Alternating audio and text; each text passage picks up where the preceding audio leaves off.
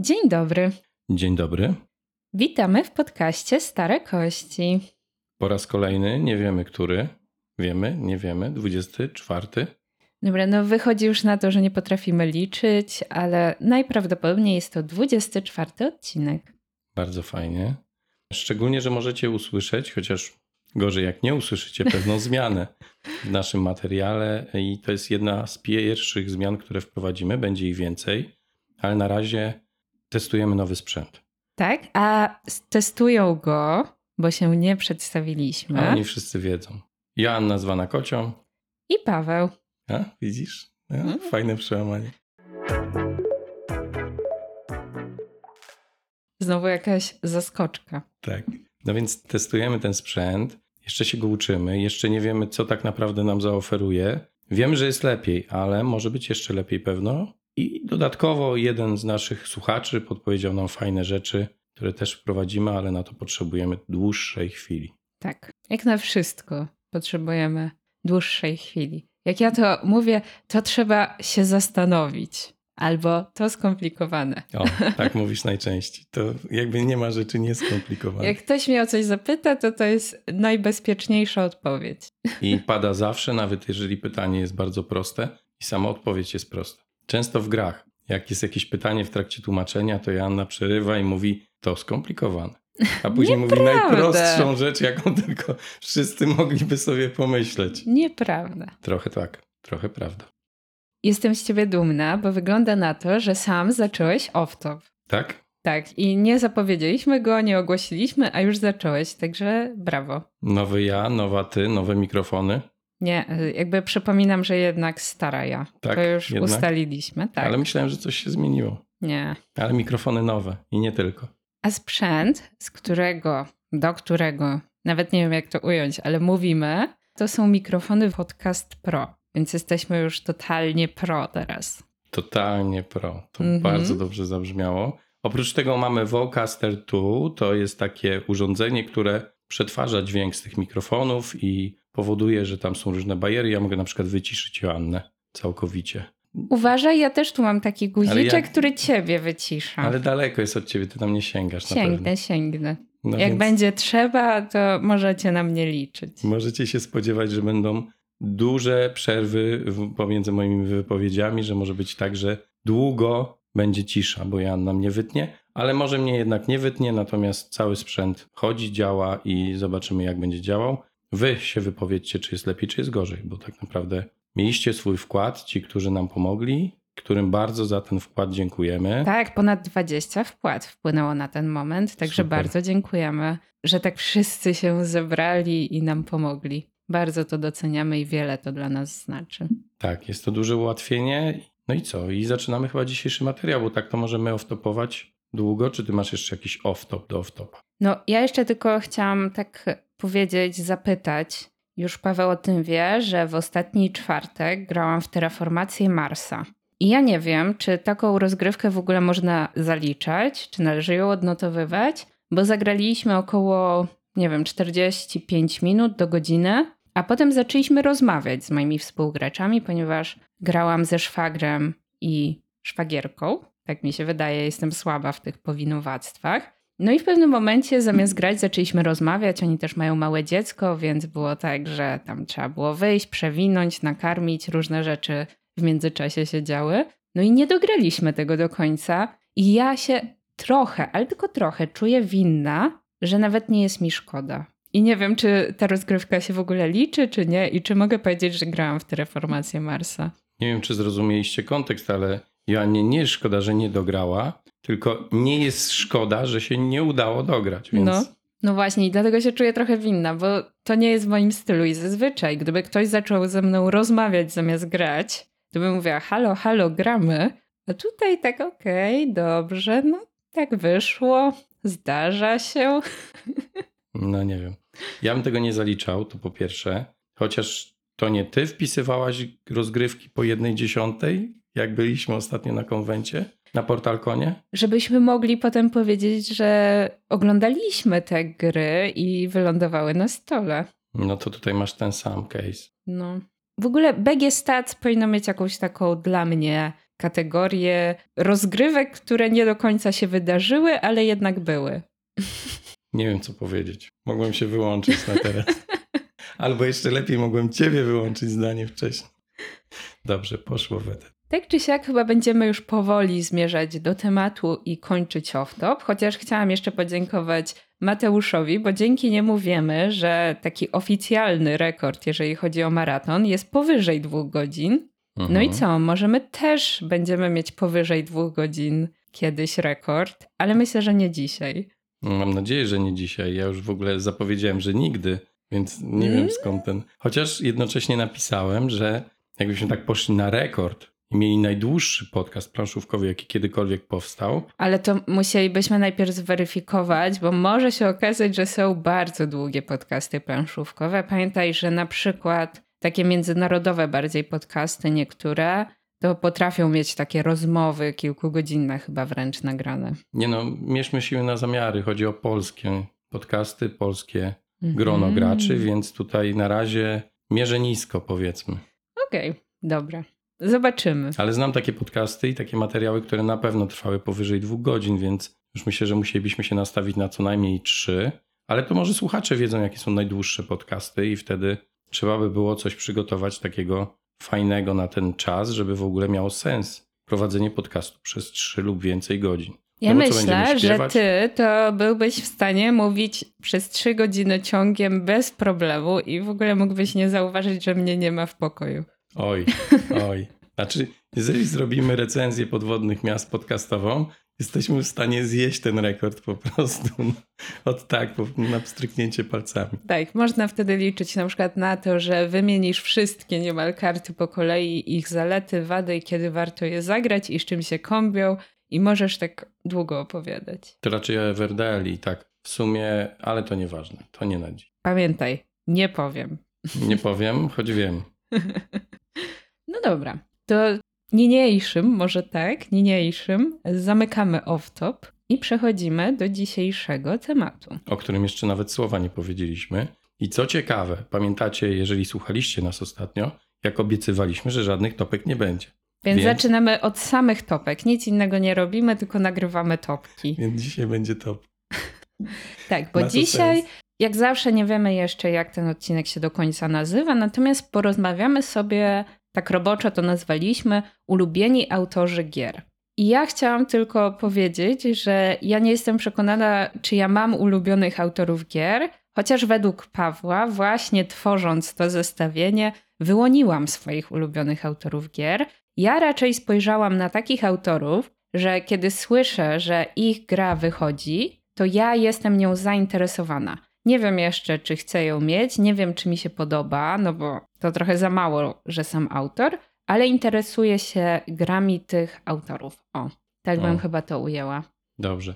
Ja kiedyś zrobiłem taką topkę, tak w ogóle. Ze dwa lata wstecz jest na moim blogu. A, czyli w ogóle Paweł nic dzisiaj nie powie, tylko odeślę Będę was na czytać. bloga. czyli miałeś ułatwienie, no, no właśnie, kurczę, bo to było tak, że Paweł powiedział, że to będzie taki łatwy temat do przygotowania. I potem, jak ja zaczęłam w tym szperać, to okazało się, że to nie jest taki łatwy temat. Więc mam nadzieję, że mimo wszystko dam radę, a jak nie, no to dzisiaj jakość będzie ratował Paweł.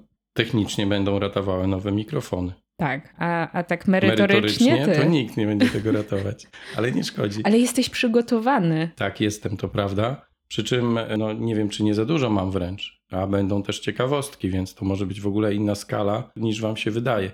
Natomiast chciałem powiedzieć tylko tyle, że ten mój ranking, który publikowałem 26 września 2021 roku, czyli w sumie trochę ponad rok temu, półtora, miał tytuł Siedmiu Wspaniałych, mój ranking ulubionych projektantów. I wow. też było ich siedmiu, bo nie wiem, czy zauważyliście, ale mamy taki, jak to nazwać? Próbujemy przynajmniej, żeby zazwyczaj jak są jakieś zestawienia, to było w nich siedem rzeczy. Tak, bo siódemka jest szczęśliwa, tak ja uważam, Joanna niekoniecznie, chociaż ja też nie wierzę w takie zabobony. No właśnie, ale wierzysz w to, że siódemka jest szczęśliwa. Halo, Jednocześnie... siódmy syn siódmego syna zabije smoka, czy jakoś tak, no to w filmach się zdarza. Pozdrawiamy Siódemka. Nicolasa Cage'a. A co, on jest siódmym synem siódmego syna i zabił smoka. Chyba coś tam takiego było. Nie wiem, dobrze. Ja nie pamiętam, żeby to było on, ale był taki film, ale chyba nie z Nicolasem Cage'em. W każdym razie rzeczywiście te nasze topki będą miały 7 i wydaje nam się, że to jest takie najbardziej wiarygodne, bo im więcej w topce jest tych pozycji, tym ta topka jest bardziej rozwodniona i taka, taka na siłę. A te 7 to jest takie... Nie było tam Nicolasa Cage'a. Gdzie nie było? W tym filmie myślałam, że był w innym A jaki jest. to film? Siódmy syn. No nie, no w Siódmym Synie nie było. To on był w jakimś synu czarnoksiężnika czy coś takiego. Bo on jest w takich różnych magicznych filmach. To nie był tytuł Syn Czarnoksiężnika. Ale film pamiętam, tak. Tak strzelasz tam gdzieś. Siódemki już nawet nie ma w tym wszystkim, już tylko Czarnoksiężnik, o którym nic nie mówiłem. Ale tak. No więc zaczynamy, bo ten off-top jest bardzo długi, to będzie najdłuższy nasz wstęp. Już się szykujemy na ten podcast, który ma pobić rekord polski, jeżeli chodzi o długość. Tam off-top musi zająć przynajmniej 40-50 minut. No, uczeń, tak. A co to ma wspólnego z siedmioma wspaniałymi? Powiedz. Nic. Tak się tworzą plotki i niedomówienia właśnie. Dobra, ja już nic nie mówię. No właśnie ja teraz, teraz- będziesz mówić, bo teraz twój top y, 7 będzie i zaczynamy od siódmego miejsca. Ty masz w ogóle jakąś chronologię, hierarchię, coś tam się zadziało takiego, że wiesz, który jest siódmy, który jest pierwszy? Po pierwsze, to ja w ogóle mam Dwunasty. dwunastu. Wiem. Więc tak Jak... powoli. Zacznijmy od twojego jakiegoś tam pana albo pani. Dlaczego? Ale tu nie, tu możesz siedmiu tylko powiedzieć. Dobrze. A tych pięciu przemycisz na pewno gdzieś po drodze. Tak, bo niektórzy często na przykład w duetach tworzą, więc można ich gdzieś tam wspomnieć przy okazji. Ja tu czuję jakieś grube oszustwo, ale nie wiem, nie jestem pewien. Dobrze, ja, ja mam zacząć. Tak. Dobrze. Powiem wam tak, że po pierwsze będę wam mówił, który to jest autor i który zajmuje miejsce, a po drugie, ale tylko i wyłącznie dla weryfikacji porównam to z moim rankingiem sprzed roku, żeby zobaczyć, jak to ciekawie ewoluowało. Oczywiście nie liczcie na jakieś większe zmiany, szczególnie w czubie tej tabeli, bo tam ich nie ma po prostu. Mm, mam pewne podejrzenia. Może tak, może nie. Zobaczymy. W każdym razie rok temu na moim siódmym miejscu był Eric Lang. I to było już po tym, jak pojawił się Ang. I generalnie ten Eric Lang pewno zasłużenie był na tym siódmym miejscu. Problem w tym, że od tego momentu ani razu nie zagrałem w Erika Langa, co świadczy o tym, że może ja go cenię, ale w niego nie gram. A to znaczy, że chyba nie jest w top moich ulubionych autorów. Mimo wszystko, bo bym gdzieś tam starał się grać w te gry. Ang nie jest taką starą grą i w sumie, nie wiem, z rok nie grałem w niego. I z chęcią bym zagrał. Grałaś w Anka? Chciałabyś zagrać? Być może tak. No, I w ogóle to zapomniałam, że nagrywamy podcast i powiedziałam, że nie, nie grałam w Anka. Jeżeli się zastanawiacie, co tam A. się wydarzyło, Tak. bo pokiwałam głową. A to, to ciekawe, będę miał taką ciekawą wstawkę, jeżeli chodzi jednego z designerów, ale to zaraz. No więc, ten Eric Lang był rok temu, a teraz na mojej siódmej pozycji będzie, potrzymam was trochę w emocjach, będzie Shane Phillips, który też był w tamtym rankingu, tylko był trochę wyżej, a teraz spadł na siódmą pozycję. Tak czasami bywa, że jednych autorów przez jakiś czas lubimy bardziej, a później mniej. No i jest to właśnie jeden z tych autorów, którego by w ogóle w tym zbiorze top 7 nie było, gdyby nie to, że wydał ostatnio całkiem fajną grę. Jeżeli ktoś nie wie, kim jest Shane Phillips, to jest autor kilku znanych cyklów Eurogier, jak na przykład cykl z Zachodniego Królestwa, Najeźdźców ze City. Mówię cykl, bo tam pojawią się dodatki Najeźdźców z Północy, a teraz nowego cyklu South Tigers. I właśnie najnowszy tytuł, pierwszy, który otwiera ten cykl, czyli Wi-Fires of the South Tigers, to jest gra z poprzedniego SN, którą niedawno z Joanną zagraliśmy i która zrobiła na mnie przynajmniej, nie wiem jak na Joannie, zaraz się wypowie, ogromne wrażenie i gość, którego tak naprawdę już spisałem trochę na straty, bo sprzedałem prawie całą serię Zachodnich Królestw i już prawie nic nie mam oprócz architektów, bo po prostu nie gram. Ja miałem okazję rok temu przetestować w ogóle też ten wariant, gdzie graliśmy całą kampanię i skończyliśmy tą kampanię, a później jakoś ten autor przestał się dla mnie aż tak bardzo liczyć, przestałem w niego grywać, no i teraz ten tytuł troszkę pobudził moją chęć do tego, żebyśmy w niego zagrali po raz kolejny. Powiem szczerze, że jestem trochę zaskoczona tym, że mówisz, że takie wrażenie na tobie ta gra zrobiła. W sensie widziałam, że ci się spodoba, ale nie wiedziałam, że aż tak. Mhm. I u mnie było ok, ale ja zwykle potrzebuję więcej niż jednej rozgrywki, żeby grę jakoś bardzo polubić lub nie, więc na pewno mogłabym jeszcze w to zagrać. Ale aż takiego wrażenia nie. Pamiętajmy, że ja troszkę inaczej punktowałem niż ty. No ty. I, I przez to miałem większą zabawę. To jest taka gra, w której możemy popędzić, możemy też przejąć inicjatywę i jeżeli inni gracze nic nie zrobią, to my tą inicjatywę będziemy trzymali do końca rozgrywki. I tak troszkę wtedy było. A ponieważ wszyscy graliśmy po raz pierwszy, ja obrałem tą lepszą strategię, no to po prostu niejako udało mi się wygrać dużą różnicą punktową, przy czym to wynikało trochę z niewiedzy Joanny i chyba z zaskoczenia, jakie Dorota już wcześniej grała, zaskoczenie, jakie na Dorocie wywarł fakt, że my tak szybko poszliśmy do przodu i ta gra trwała bardzo krótko. Mhm. E, w stosunku do tego, co Dorota mówiła, że trwała wcześniej i też bardzo mało punktów zdobyliśmy. No tak, że jakoś tak mega mało, ale no wygrałeś jednocześnie. Wygrałem, więc dlatego ten autor, a teraz przechodząc do meritum, to jest jeden z takich designerów, który bardzo często współpracuje z samym McDonaldem i w sumie mógłbym potraktować ich jako duet, ale tego nie zrobię, no bo Shane jest bardziej zasłużony. Poza tym to on między innymi odpowiada za cykl najeźdźców z północy, więc sama McDonalda nie było, więc jakby Shane jest dla mnie tym istotniejszym elementem tej pary. Być może niesłusznie, jeżeli coś wiecie, no to mówcie. I to jest jeden z najbardziej aktywnych, tak mam wrażenie, przynajmniej z tych, których tutaj wyserczowałem, szykując się do tego materiału, designerów, jeżeli chodzi o aktywność na BGG. No gość bardzo aktywny jest, bardzo dużo gier ma wylistowanych, bardzo dużo gier ma ocenionych, bo większość tych autorów w ogóle ma to gdzieś i albo na BGG ich w ogóle nie ma, o, albo są, ale, ale aż tak bardzo się nie chwalą tym, co grają, nie oceniają tak często, nie są aż tak bardzo aktywni, a on lubi oceniać gry, robi to często i z takich gier, które zasłużyły u niego na dziesiątkę, to są między innymi pokolenia. Te stare pokolenia, które ja też sobie bardzo cenię z dodatkami. Everdell, Lisboa, ale z mniej znanych, które mają dziesiątkę jest na przykład Asara. Wiesz, co to jest gra za. Co nie, za nie mam pojęcia. Ja też nie miałem i dalej mnie to nie interesuje, ma dość słabe oceny, ale tak to jest, że czasami podobają nam się rzeczy, które są niszowe. Prywatnie jest to mąż i ojciec dwóch córek, gracz, designer i wydawca, bo jego Garfield Games to jest właśnie wydawnictwo, które chyba stworzył na potrzeby Kickstartera i na potrzeby wydawania swoich, swoich pozycji.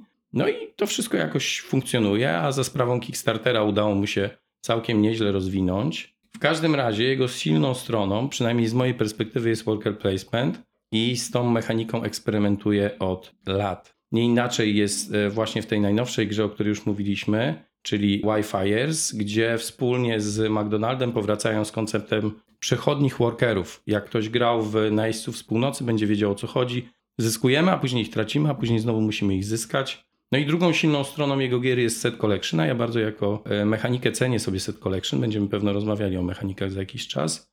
Skoro te obie mechaniki są bliskie mojemu sercu, to pomyślałem, że jego wstawię na tym siódmym miejscu i mam nadzieję, że ten nowy tytuł będziemy jeszcze ogrywali i że Joanna spojrzy na niego troszkę takim bardziej przychylnym wzrokiem, kiedy drugi raz zagramy, bo już będzie wiadomo o co chodzi i jak Pawłowi nie pozwolić zebrać 20 punktów w prostych żetonach gdzieś po drodze. To robiło różnicę. No tak, miejmy nadzieję, że Dorota nas jeszcze kiedyś zaprosi na granie i będziemy mogli w to zagrać. Myślisz, że może nie zaprosić? Teraz wywieramy lekką presję, bo może Dorota słucha. Pozdrawiamy. Spokojnie, mnie na pewno zaprosi, bo ja mam jej rokoko. A jak jest z tobą, nie wiem, pożyczyłaś coś od mnie? Nie, to twój Otóż błąd. nie. A, widzisz. To my wspólnie pożyczyliśmy to rokoko. To moja siódemka była. Okej, okay, to moja siódemka, ale tak jak już wspomniałam, w ogóle miałam 12 autorów, obcięłam tę listę, nie jest po kolei i powiem i czekam teraz tak. Na szczęście teraz siedzimy naprzeciwko siebie, więc mogę zobaczyć minę Pawła, bo ja chciałam wylistować pana Wolfganga Warsza. No i Okej, okay. myślałam, że będzie jakiś. Ale ten... co, że będę czymś rzucał? Nic nie przygotowałem, a w kubku mam jeszcze herbatę, więc nie. Chwilowo nie, ale już dopijam, poczekaj. No to jeżeli nie wiecie, no to pan Wolfgang jest autorem takich gier jak Szarlatani z Pasikurowic, Karczma pod pękatym kuflem, Spektrum i to, co chyba jest dla mnie najważniejsze, to też wykreślanek z serii Rzuć na tacę. I jestem fanką zarówno właśnie tego Spektrum, o którym przed chwilą powiedziałam, to jest taka gra towarzysko, powiedzmy imprezowa, chociaż wiemy, że czasem z tymi grami imprezowymi się okazuje, że one są mało imprezowe. Ja to wiadomo, dlaczego ja nie znam. Nie jestem ani towarzyski, ani imprezowy. Nie znasz Spektrum? Nie, nie. Znasz. Skąd? A znam Spektrum, to jest z tą taką wskazówką tak, dziwną. z tą taką dziwną wskazówką. Grałem w to. Grałem z casualami, tak sobie. Mało imprezowe. Takie nie wiadomo, co to jest do końca. W sensie, że chciałoby się, żeby to było fajniejsze, nie jest. Mi się wydaje, nie chcę tutaj jakoś, żeby ktoś się poczuł urażony czy coś, ale wydaje mi się, że to jest taka gra, gdzie jednak trzeba się trochę znać i trochę tak opiera się na jakichś żartach wewnętrznych czasem i tak dalej, że fajnie to gra w zgranych grupach, które się zaskakują czasem tym, co wybiorą, niż jak nikt się nie zna i ty, nie wiem, tam masz coś oceniać, bo tam się na takiej skali ocenia różne rzeczy w zależności od kategorii, którą wylosujemy, tak? I musimy powiedzieć jakąś rzecz, która w naszej opinii jest gdzieś tam na skali. No i wydaje mi się, że po prostu jeżeli się towarzystwo tak średnio zna, no to tym bardziej nie będzie wiedziało, gdzie ta osoba mogła to na tej skali zaznaczyć. No a kiedy się znają, no to można zaskakiwać, ale jest to też takie, wydaje mi się, że można wtedy bardziej taki, wiesz, kolejny etap, czyli normalna osoba pomyślałaby tak, ale ta osoba pomyśli tak. Na pewno znajomość przy takich grach, jakieś relacje ułatwiają przy grach, których zgadujemy, ale mi się chyba bardziej podobało top ten. O nie, ja źle wspominam top ten, które graliśmy na Kaziku. Ale to przez współgraczy chyba. Trochę Grałeś ze mną. No wiem. Ja to źle wspominam, to nie była moja gra. A Spektrum lubię. Znaczy, tam kontekst był taki, że my się wszyscy znamy, wszyscy jesteśmy bardzo dziwni i też dziwne tematy chodziły i, i jak ktoś tak, usiadł potwierdzam, tak z boku, że było dziwnie. Ale gwarantuję, że jak Joanna teraz pojedzie drugi raz i zagra w top ten z nami, to już się nie będzie dziwnie czuła. To może ja zabiorę Spektrum. Na co to zmieni? Myślisz, że my inaczej będziemy grali w Spektrum?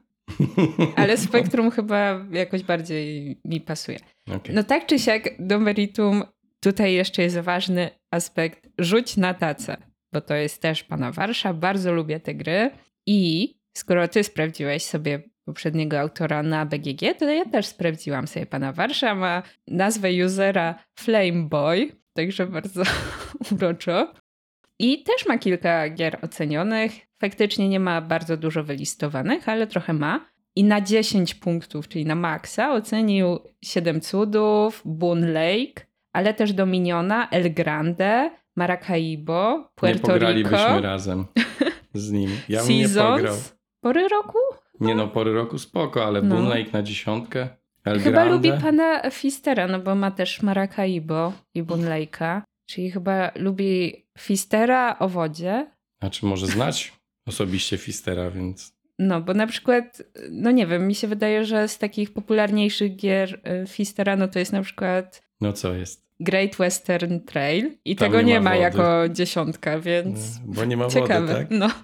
no ale krowy coś muszą pić. A, i gra Go, listowana na 2000 ponad lat przed naszą erą. To też jest jego gra? On to wymyślił? Nie no, ocenia na 10. A, przepraszam, Halo. się zgubiłem. No i tak kończąc już chyba temat pana Wolfganga, to ja po prostu myślałam, że nie wiem, jakoś się wykrzywisz czy coś, no bo szarlatani z pasi kurowic, push your luck, rzuć na tacę, które jest za długie i mech, więc tak myślałam, że zareagujesz jakoś. No nie, no co ja mam ci powiedzieć? No każdy może lubić takich autorów jak chce, to jest po pierwsze. O, dziękuję. Oprócz co niektórych, ale ich nie wymieniłaś jeszcze. Po drugie. Jeszcze. Jeszcze. No, jak jest ich dwunastu, to tam możesz żonglować nimi, dostosowując się do tego, co ja mówię. Zobaczmy, co wkurzy Pawła. Poza tym, wydaje mi się, że to jest autor, którego wielu graczy ceni. No, ja do nich nie należę, ale to nie znaczy, że go hejtuję. Nigdy nie słyszałeś, żebym hejtował go. Ale jego gry już tak. Nie, nie hejtuję. Po prostu no nie są w moim profilu jako gracz. Tak jakby ci szarlatani z Pasikurowic, to ja nawet dostałem na gwiazdkę od żony kiedyś. Naprawdę. No wierzę. I zagraliśmy trzykrotnie, sprzedałem. No, no nie jest to gra dla mnie, szczerze mówiąc, no ale rozumiem jej fenomen i rozumiem, dlaczego może się innym podobać. Nie aż taki restrykcyjny w stosunku do innych graczy i autorów nie jestem, jakby się mogło wydawać na pierwszy rzut oka. No to teraz twoje miejsce szóste. To na miejscu szóstym przede wszystkim rok temu był James Wilson, czyli autor Everdell, ale znalazł się w tej topce rok temu troszkę i wyłącznie ze względu na Everdell, bo to była jedyna gra, którą wtedy stworzył. Jedyna gra, którą wtedy znałem. Nie było tajemniczego ogrodu? Nie grałem w niego A, jeszcze. okej. Więc jakby go nie mogłem zaliczyć. Teraz już wiem, że jest tajemniczy ogród i mogę troszkę bardziej pełnoprawnie wrzucić go do tej topki. No bo umówmy się też, że wrzucanie tam autorów, którzy stworzyli jedną grę, to musi być wyjątkowy autor, naprawdę. No, Everdell było wyjątkowe o tyle, że do tej pory zagrałem już pewno ze 115 razy. Ciągle statystyk nie policzyłem do końca, więc nie wiem. No więc gra była w pewien sposób wyjątkowa i jej autor też wyjątkowy. To tytuł, w który zagrałem najwięcej razy w historii, więc go nie pominąłem. Teraz na tym szóstym miejscu jest ktoś inny. Tym kimś innym jest też autor, który ma tych gier tyle, co kot napłakał, bo Herman P. Milan. O, Dzień jak dobry. miło. Właśnie się zastanawiam, czy będzie na twojej liście. No musi być, teraz to już musi być. Jest to designer, który w przeciągu jednego roku wszedł do tej mojej archaicznej troszkę topki, jak zaraz się przekonacie, i no, kogoś tam wypchnął, zrobił małe przemieszanie i bardzo się cieszę, że tak jest. Autor Bitoku i Sabiki, urodzony w Hiszpanii w 1985 roku. To taka ciekawostka albo i nie. Mniej więcej wiemy, ile ma lat. Albo Mniej nawet więcej. dokładnie ile ma lat. Dobrze. Fan trudnych gier euro, szczególnie Terraformacji Marsa, którą Joanna też bardzo lubi i poleca, ale także projektu Gaia, Brasa, Solkina, a także cywilizacji poprzez wieki, epoki kamienia czy Race for the Galaxy, którego portal, jak już się oficjalnie dowiedzieliśmy, nigdy nie wyda. Tak, już zerwali rozmowy Więc na jeżeli ten macie temat. tą pierwszą wersję Rebela, to już jest teraz biały kruk po prostu. Pozdrawiamy Jacka. Tak, który ma. No i niech przyniesie kiedyś Jacek, bo ja chętnie zagram, a Joanna chyba nie grała, ja grałem i bardzo lubię. W każdym razie, wracając do pana Milana, co ciekawe, pomimo, że jest graczem euro i takim zatwardziałym, najwięcej rozgrywek, bo ponad 100 ma w grę, tradycyjną grę kanadyjską pstrykankę Croconal, albo Crocodile, nie wiem jak się to czyta dokładnie, z 1876 roku. Z chęcią sam bym pograł, tylko nie znam nikogo, kto ma, więc jeżeli macie i chcielibyście mi pożyczyć, śmiało możecie mówić, albo chcielibyście z nami zagrać i jesteście w Warszawie, to ja chętnie podjadę i zagram, bo to jest fajna gra imprezowa. Cóż o samym designerze można więcej powiedzieć? No, oprócz tego oczywiście, że zawitał z hukiem do mojego top 7. Przede wszystkim to, że to jest autor bitoków, które w zeszłym roku dużo graliśmy, a teraz w ogóle, Joanna, dlaczego nie gramy w bitoku? Przecież ty bardzo lubisz. Kiedy No zagramy w bitoku? Chciałam zabrać na Kazika i jakoś nie było chętnych wystarczająco. Chyba nawet może zabrałam, ale się nie udało zagrać. To Mhm. możemy na Kaziku zagrać, bo optowałeś o gry, które znamy. No ja w Bitoku bardzo chętnie bym zagrał, odświeżył ją sobie. Wspominaliśmy, recenzowaliśmy w zeszłym roku ten tytuł. Jeżeli chodzi o samego autora, to tutaj bardziej trzeba patrzeć w przyszłość, a nie w przeszłość, ponieważ jest to autor, który niewiele gier do tej pory wydał i no trzeba tutaj patrzeć na to, co wyda dopiero, a przede wszystkim takim tytułem będzie Bambu. Czy ty już zamówiłaś Bambu? Ja ci wysyłałem link. Jeszcze zachęca. nie zamówiłam, ale myślę, że trafi do mojej kolekcji i będziemy ogrywać. Nie martw się. Dobrze, to bardzo na ciebie liczę. No i z tych jego gier dotychczasowych, jak tak ostatnio listowałaś i kilka razy mówiliśmy o nim i mówiłaś o Kingdom Defenderze, to ja sobie obejrzałem tego Kingdom Defendera i to całkiem fajna eurogra może być. Więc jeżeli ktoś by miał, to też może nam pożyczyć śmiało. Wiecie, jak Joanna delikatnie traktuje gry, na pewno owinie w ręcznik, jak będziemy odsyłali, więc jeżeli byście mieli, chcieli, pożyczajcie, a my z chęcią zagramy. Chciałabyś zagrać to pewno. Zobaczyć, jak ewoluuje jego, jego jakby cały ten Talent designerski, designerski. talent. Tak, jest dokładnie. Co najbardziej lubię w jego grach? Przede wszystkim całkowicie nowe spojrzenie na znane mechaniki. Niby znane, niby wiemy o co chodzi, ale jak już siadamy i gramy, okazuje się, że tam jest całkiem dużo ciekawych twistów i połączeń, których w innych grach nie ma. I ten wysiłek, który trzeba włożyć w optymalizację tych gier, kiedy się już do nich siada, jest taki bardzo odświeżający. Znaczy, dla umysłu jest później ciężki do przetworzenia, bo jednak jesteśmy mniej lub bardziej zmęczeni po grze, ale jednocześnie mamy taką satysfakcję, że to, co zrobiliśmy, miało sens i tych dwóch, trzech godzin nie straciliśmy, tylko naprawdę dobrze się bawiliśmy, nawet jeżeli przegrywamy. Więc u mnie na szóstym miejscu jest Herman P. Milan, Bardzo się z tego cieszę. bo go masz na liście. Moich dwunastu, tak. Mhm. Ale może w takim razie ja już o nim nie powiem, tylko o jakimś innym. Zobaczymy. No ale to powiedz, jak wysoko go miałaś, może jeżeli nie chcesz o nim nic Nie mam mówić, po albo kolei. Coś, a masz coś ciekawego do powiedzenia na temat tego człowieka jeszcze? Kurczę, no chyba Nic. Twoim sposobem muszę powiedzieć, że odsyłam do recenzji Sabiki, bo w Sabice jest trochę ciekawostek też oczywiście w kąciku i tam też mówię o panu Hermanie i o tym, że pochodzi z okolic Alhambry i że dlatego właśnie, tak się domyślam, powstała gra Sabika z takim, a nie innym tematem. No i co? I obserwuję go bacznie. Bambu jest na radarze. I możecie się spodziewać, że jak do nas dotrze, to natychmiast zaczniemy ogrywać i będziemy dawać znać, co sądzimy. Ja tego nie obiecywałem, ale skoro Joanna tak powiedziała, no to tak widocznie będzie. Tak będzie. Okej, okay. to teraz twoje szóste miejsce.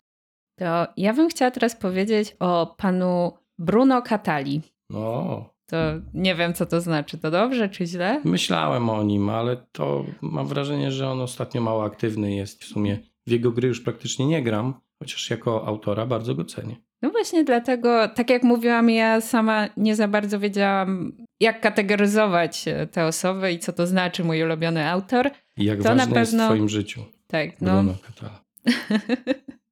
no właśnie problem jest taki, że nie wiem, czy w ogóle e, jest ważny w moim życiu, tak szczerze.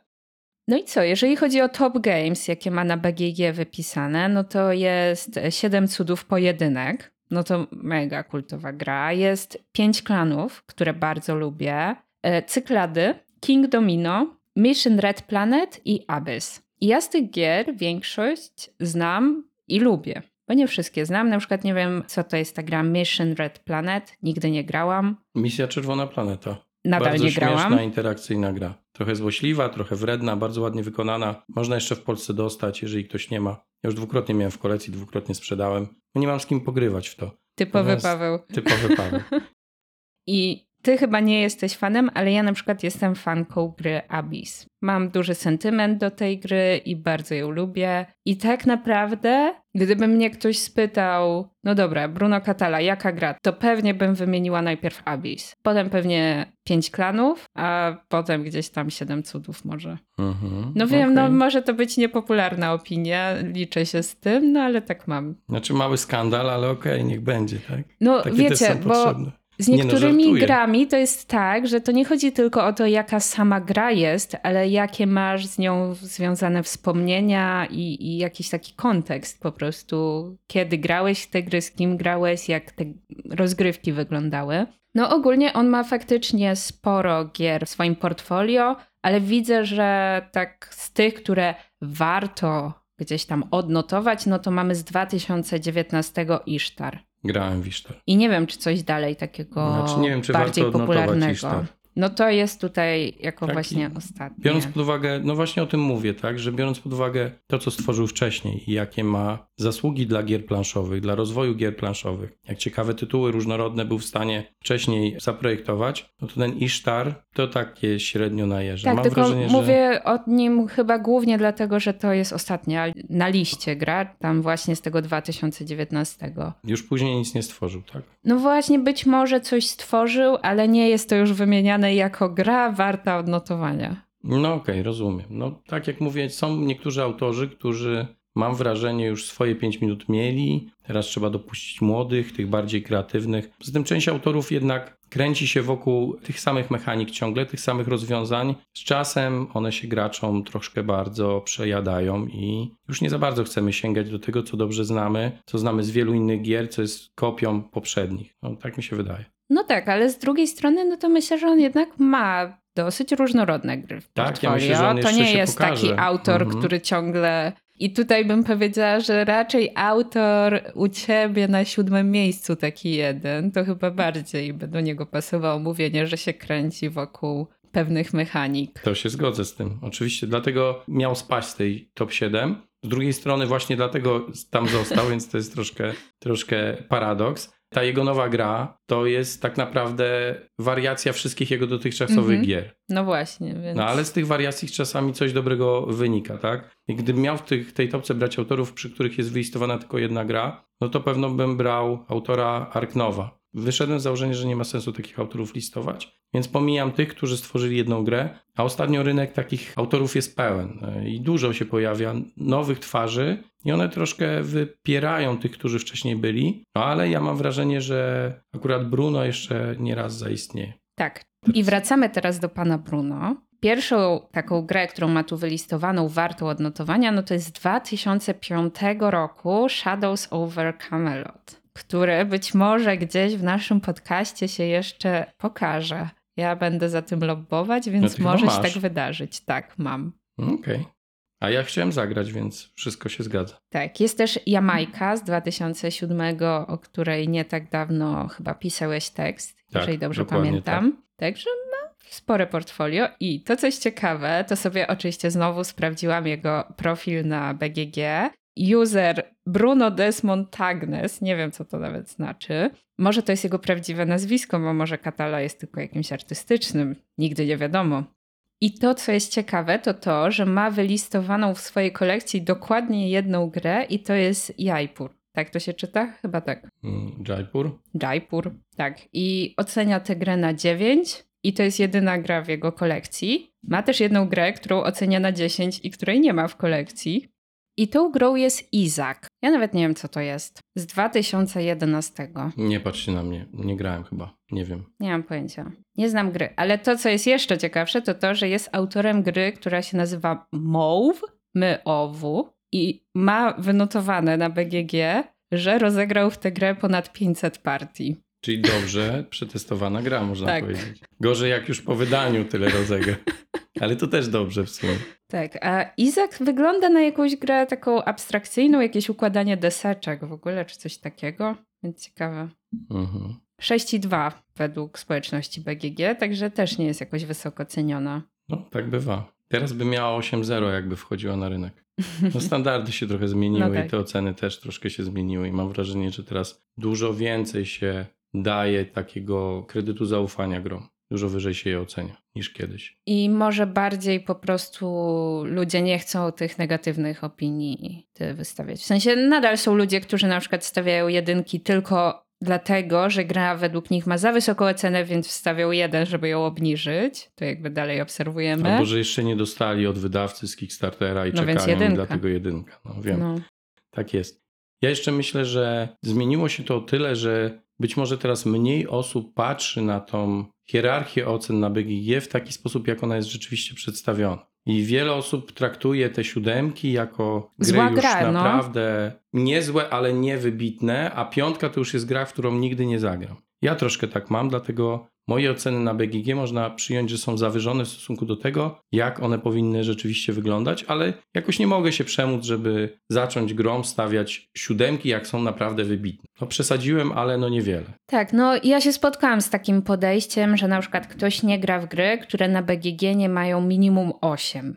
No i, Mhm. i mi się wydaje, że można w ten sposób ominąć sporo ciekawych gier.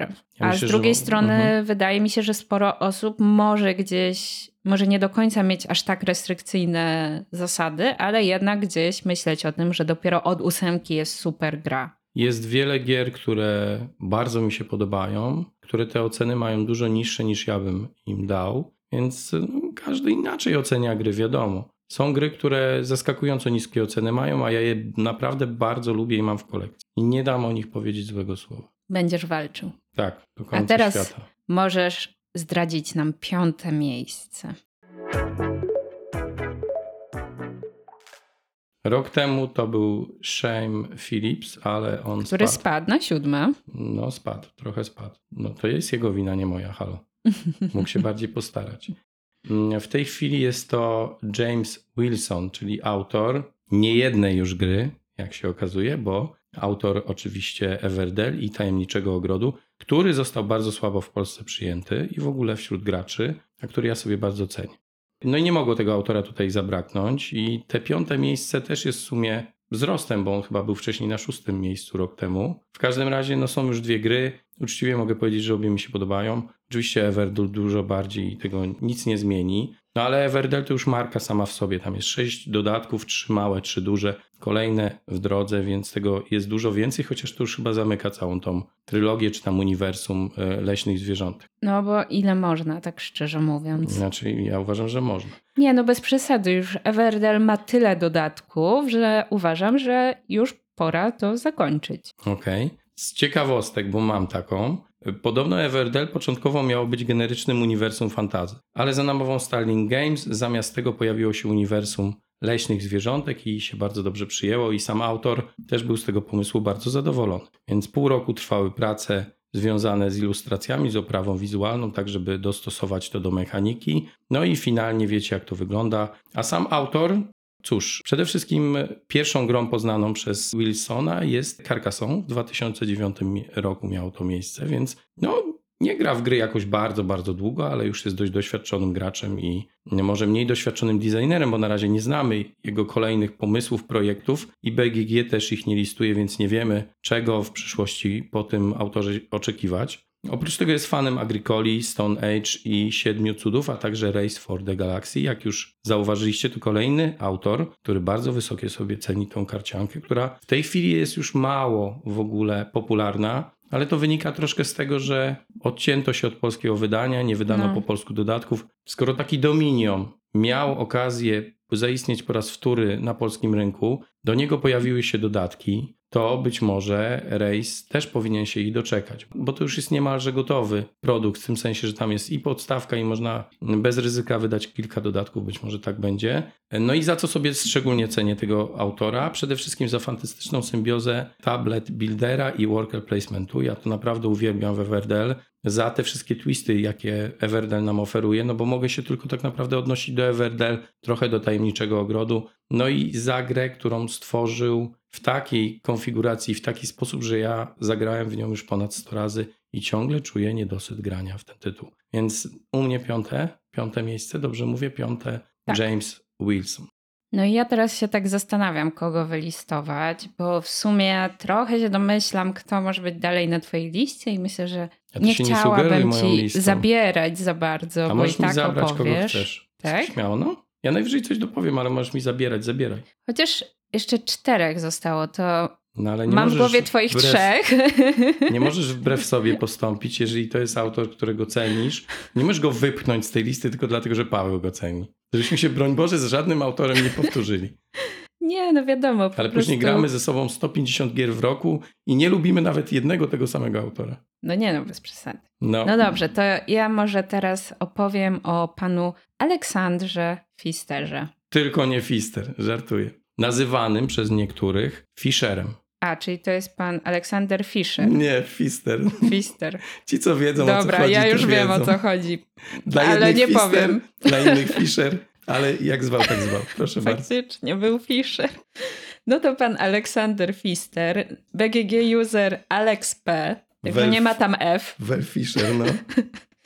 no i co? No ma sporo ciekawych gier w swoim portfolio. To, co chyba najbardziej niedawno grałam, to jest Sky Mines, które jest nową odsłoną Mombasy. No i powiem szczerze, że powinniśmy w to ponownie zagrać, bo to wydaje się, że jest dobra gra. No ale jak już wcześniej wspominałam, ja nie za bardzo po jednej rozgrywce wiem na 100%, ale bardzo pozytywne odczucia we mnie wzbudziła ta gra. We mnie też powinniśmy zagrać po raz wtóry, choćby dlatego, że to nie jest moja gra. I Marek, przepraszam, jeżeli mnie słuchasz albo nie słuchasz, Przepraszam, że tak długo trzymam Twoją grę. Mam nadzieję ją niedługo oddać, może nawet spotkać się na jakieś granie. Natomiast tak, musimy to jak najszybciej Ej, oddać. To może umówmy się z Markiem i zagramy w Sky Mines. Ale to jest całkiem dobry pomysł. No, bo to dobra gra jest. Tak, tak myślę. No i mów dalej. No oczywiście jest też taki klasyk jak Great Western Trail. Nie znam, co to jest. Takie euro o krowach, jakichś bandytach.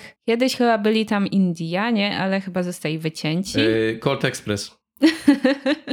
Czuję, że tam byli Indianie, ale zostali wycięci.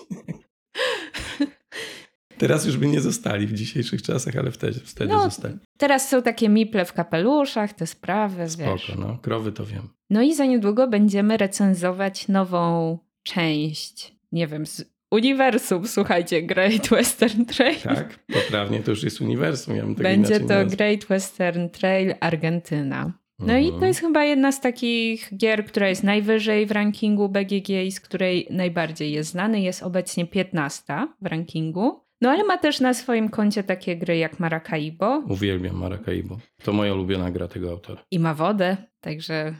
Nie, nie widzę związku z moim uwielbieniem, ale spoko. Pan Warsz. Ma kampanię przede Ceni. wszystkim. Okej. Okay. To przynajmniej cenimy wspólnie. Jest Boon Lake, które jak rozumiem aż tak nie przypadło ci do gustu. Nie, nie, nie. rozczarowało bardzo. Blackout Hong Kong, Fajne. które jakoś takie jest mało popularne, mam wrażenie, a Ono chyba trochę oprawą wizualną przegrało, bo jest smutne, fajne, tematyczne nawet trochę, mechanicznie bardzo ciekawe, ale rzeczywiście gdzieś, gdzieś się nie udało komuś. jest też e, Wyspa Sky, chyba tak to się... A tej gry Tłumaczę? akurat nie cenię w ogóle. No. Mamy też O mój zboże, Mhm. mamy Port Royal, który chyba cenisz, mam Bardzo. I wrażenie. to była pierwsza gra tego autora, jaką w ogóle odkryłem i wtedy jeszcze nie wiedziałem i nikt nie wiedział, kim jest Fister, ponieważ to była jego pierwsza gra wydana po polsku. Mhm. I okazała się bardzo fajną karcianką. W tej chwili można ją dostać na przykład w wersji Big Box. Nie po polsku, ale można. Widziałam, że polecałeś. No mam,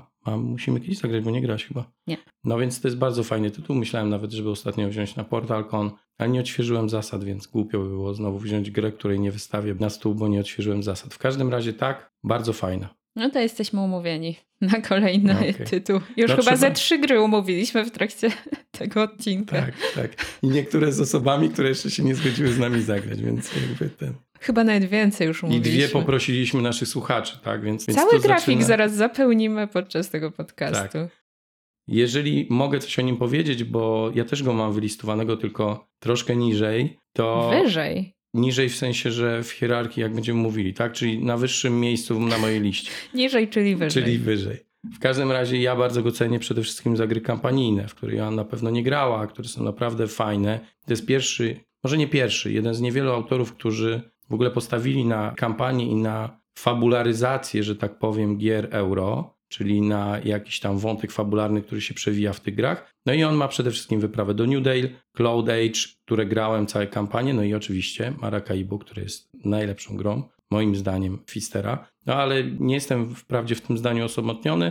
Jest tyle samo graczy, którzy twierdzą, że GWT, co tych, którzy twierdzą, że Maracaibo. Obie mają bardzo wysokie oceny na BGG. No i co tam jeszcze masz o nim? No, widzę, że ma też jako owned tylko jedną grę i to uwaga własną.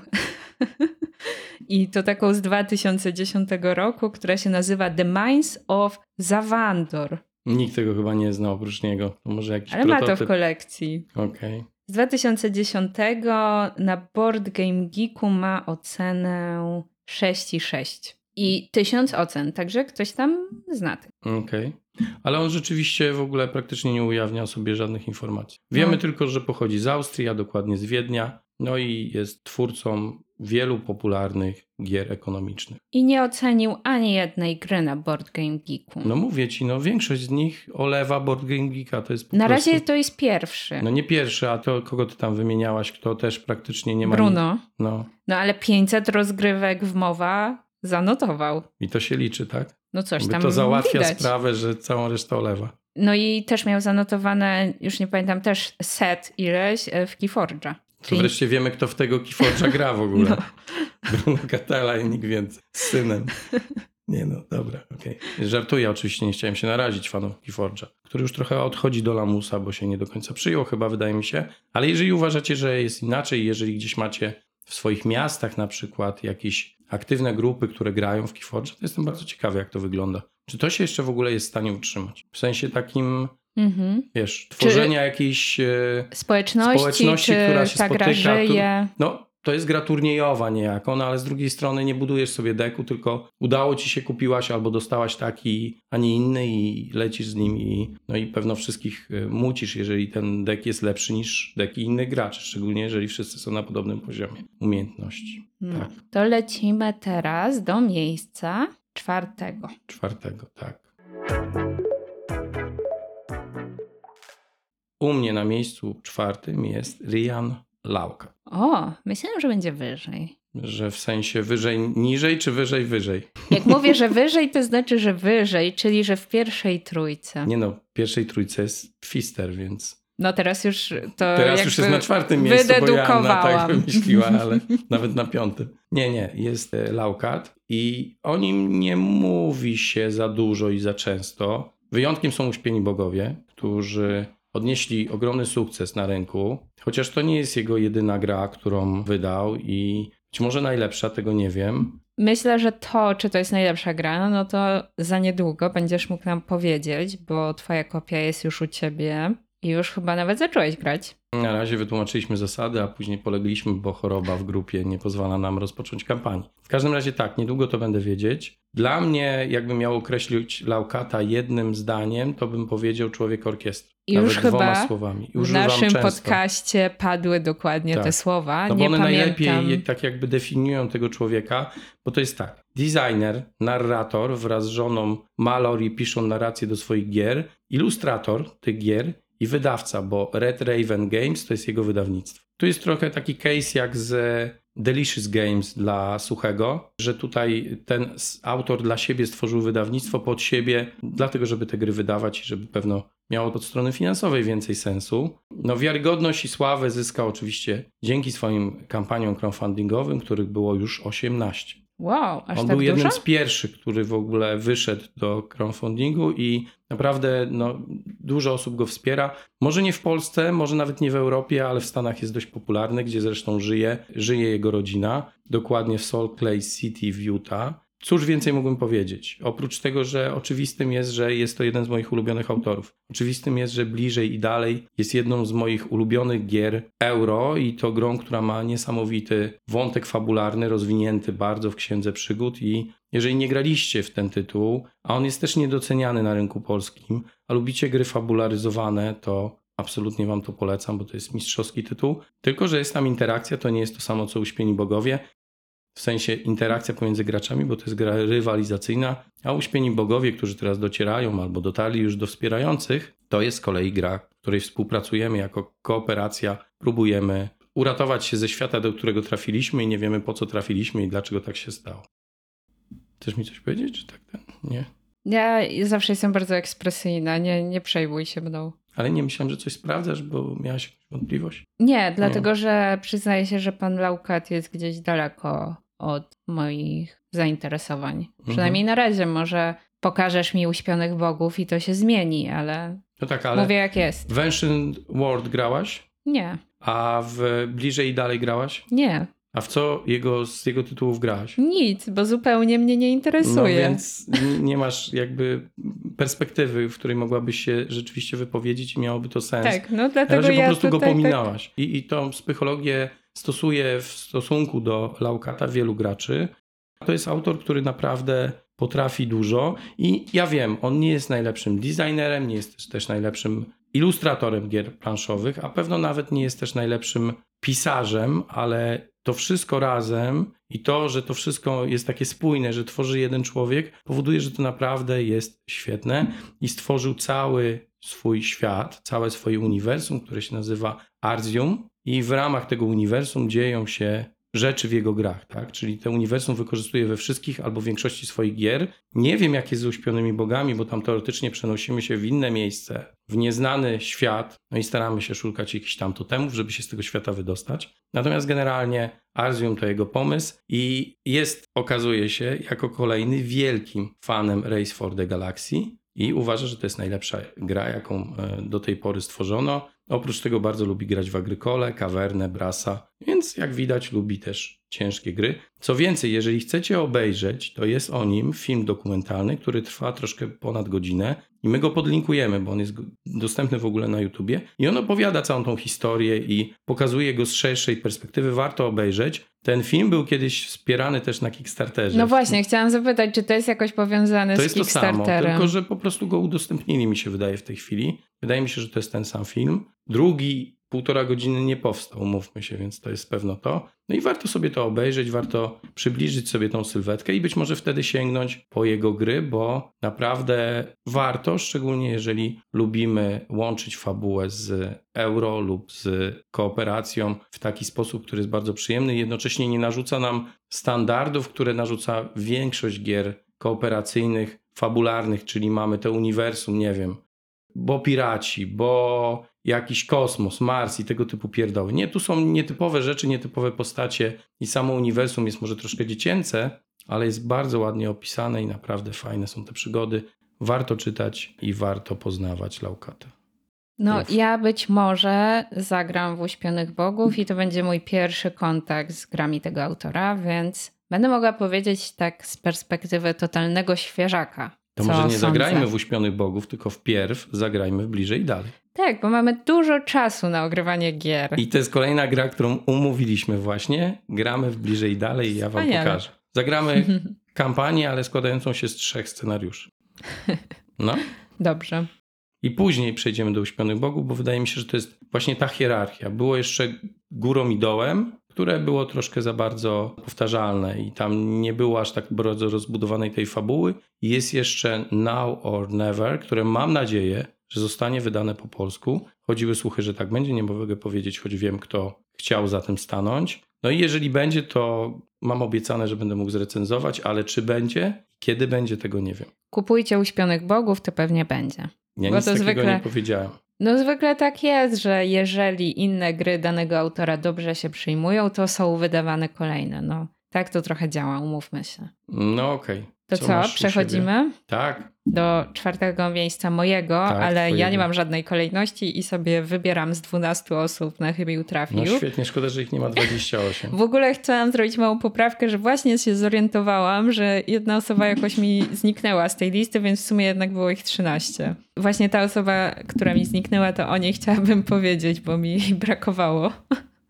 I to jest pan Simon Luciani, Mhm. który jest autorem m.in. Solkina, Grand Austria Hotel, Baraż, Tiletum, które nie tak dawno graliśmy. Mhm. I tak w Grand sumie mam Austria Hotel mieszane też nie uczucia. graliśmy tak dawno w sumie. No i czekamy na wyprawę Darwina, która też jest jego autorstwa. Współautorem I jest. właśnie to Mhm. jest pan, który jest autorem, ale tak naprawdę chyba współautorem wszystkich gier, które wymieniłam, bo nigdzie nie projektował ich sam. Zawsze jest z kimś. jedna gra z poprzedniego SN, którą sam zaprojektował, z tego co pamiętam. Ale to nie jest z tych, które nie, wymieniłam. nie, żadna tak? z tych, które Mhm. wymieniłaś. Bo te wszystkie, które wymieniłam, to zawsze z kimś. Mhm. No i on często, ale nie tylko, tworzy w duecie z panem Danielem Taszcinim. I właśnie na przykład Tiletum jest z panem Danielem Taszcinim i Solkin, który jest myślę taką grą, no nie wiem czy kultową, ale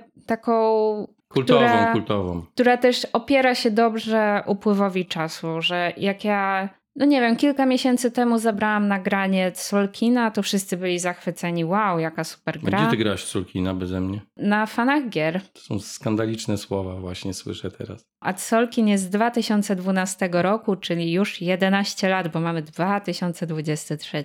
Jest to gra, w którą jestem, mówiąc kolokwialnie, do dupy. A to jednak wygrywać. możemy zagrać. Tak, nie umiem w nią wygrywać, ale bardzo ją szanuję. Uważam, że to jest świetne euro. Nie No. umiem tych wszystkich, wiesz, tych torów, kiedy zdjąć, kiedy położyć, timingowo. No jakoś tego nie ogarniam. Może dlatego, że to jest też przestrzennie niejako. Mhm. Bo to się przesuwa, ruchome jest. Co tam się dzieje w ogóle? Dla mnie to jest kosmos. No, więc uważam, że e, warto wspomnieć o tym autorze. Sprawdzam sobie teraz, jak to jest na BGG pana Lucianiego i słuchajcie, w posiadanych ma wylistowane aż 110 gier. Także coś tam notuje, znowu zaprzeczając twojej teorii. I ma aż 9 gier ocenionych na 10. I właśnie je sobie otwieram. Od razu widzę, że jest Race for the Galaxy. Jest To nie jest przypadek, słuchaj. Jest też jest przypadek. Terraformacja Marsa. Jest Hanabi, Dixit i Zamki Burgundii oraz Torres, Notre Dame Nie grałem. i kolonii di Catan. To pewnie oznacza osadnicy z Katanu tylko w wersji włoskiej. No może tak być. No tak, bym, zaraz jak wyklikam, to będzie pewność. Tak, Katan. No, więc nie wiem, czy ty masz tego autora na liście? Podejrzewam, że nie, bo na przykład jesteś wielkim Nie niefanem baraża.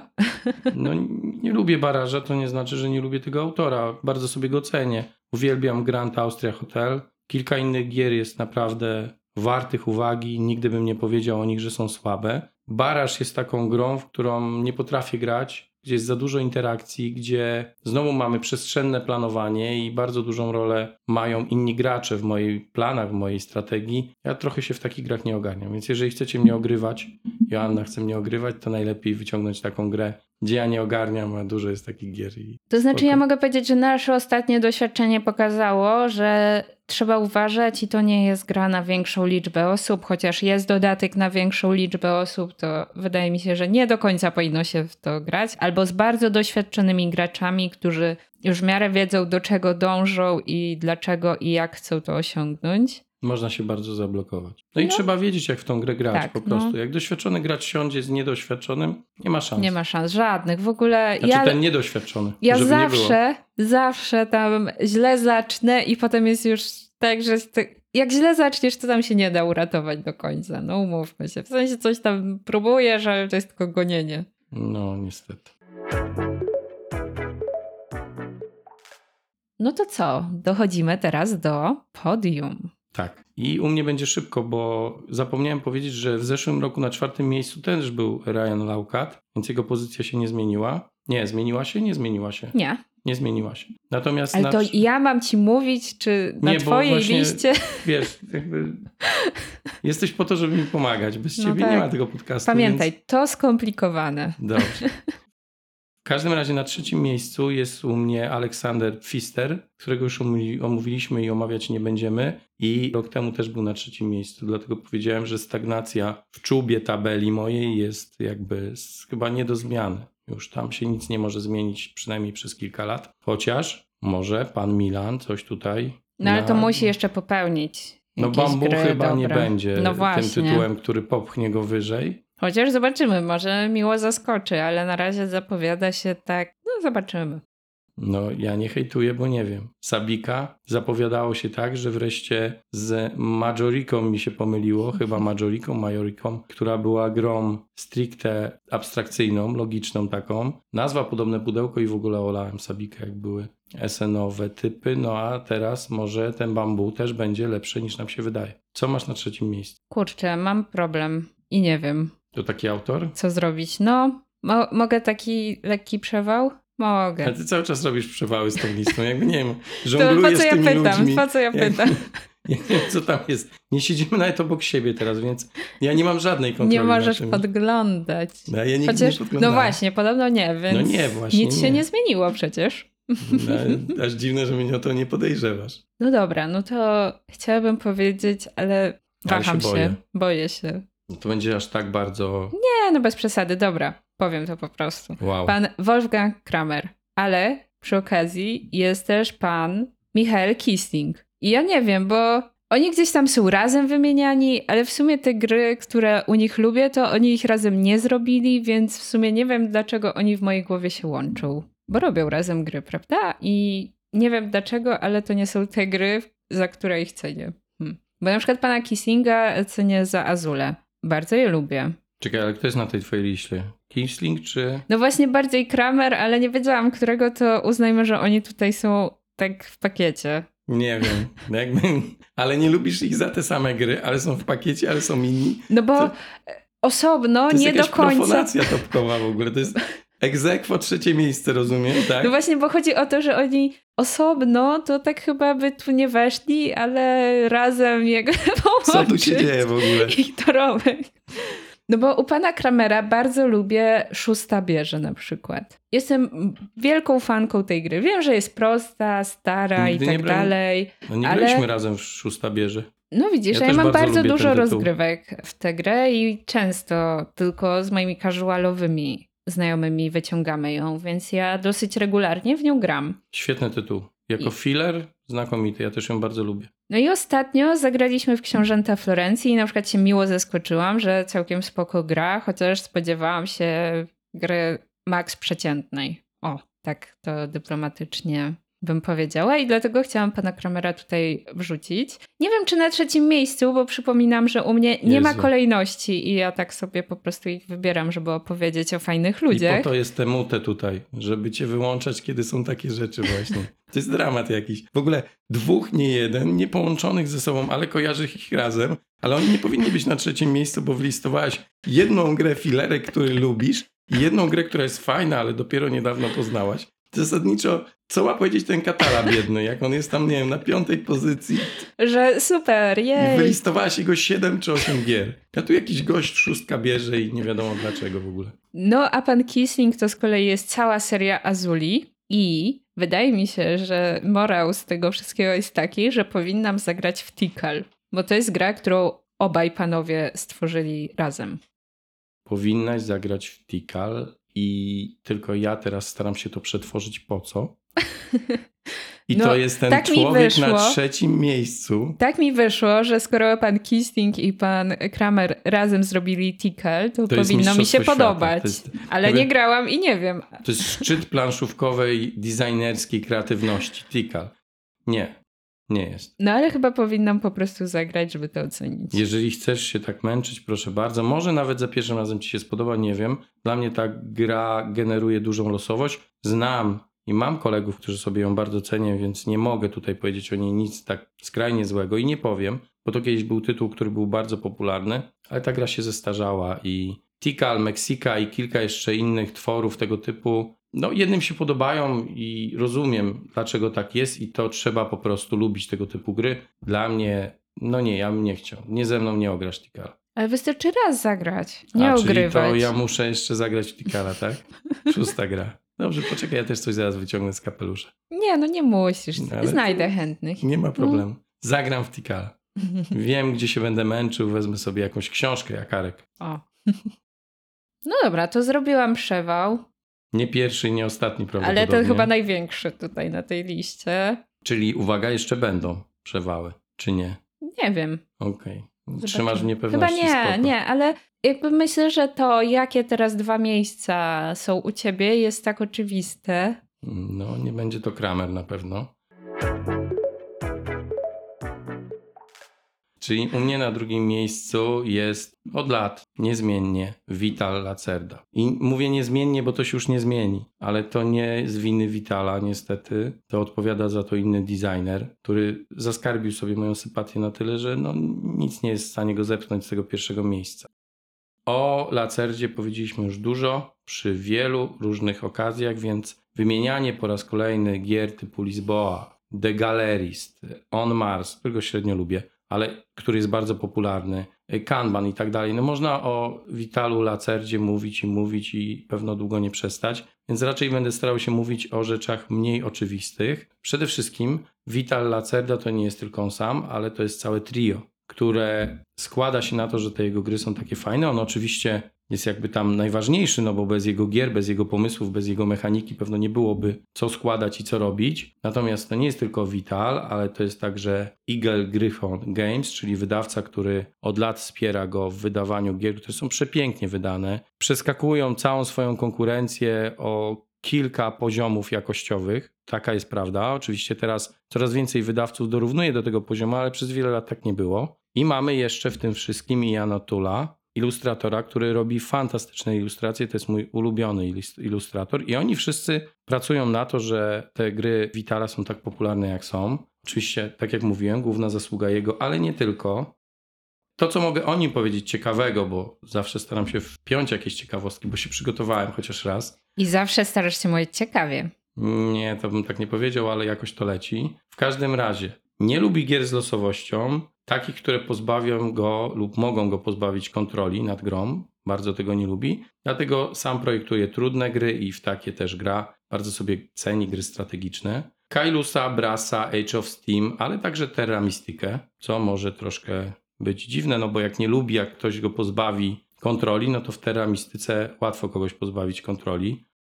Grywa także, co jest ciekawostką, w list miłosny. Tak, właśnie czytam list I, miłosny, tak, rój. Tak, tak, i my też jesteśmy fanami listu miłosnego, ale na razie w wersji Star Wars. Jak chcecie coś odmurzającego na półtorej godziny, co jest całkowicie chaotyczne, bez sensu, a jednocześnie w tym wszystkim jest jakaś gra, tylko jeszcze jakby na początku się człowiek nie jest w stanie zorientować jaka, a później można dojść do mistrzostwa, do perfekcji, tak jak ja i po prostu rozegrać wszystkich. Umówmy się, jestem dobry w list miłosny, ale w wersji Star Wars, nie wiem jaki jest ten drugi, czyli prawdziwy list miłosny, no to jednym z takich fanów listu miłosnego jest właśnie Vital Lacerda, kto by pomyślał, ale kto by też pomyślał, że gość lubi ekstremalne sporty, lubi biegać, więc planszówki nie są jego jedynym zainteresowaniem. Poczekaj, a bieganie jest ekstremalnym sportem? Nie. Czy to obok siebie lubi wymieniłeś? Lubi ekstremalne sporty, okay. lubi biegać. Dobra, bo powiedziałeś, lubi ekstremalne sporty, lubi biegać. Ja tak Dobrze. przetworzyć musiałam. Lubi ekstremalne sporty, przecinek, lubi biegać.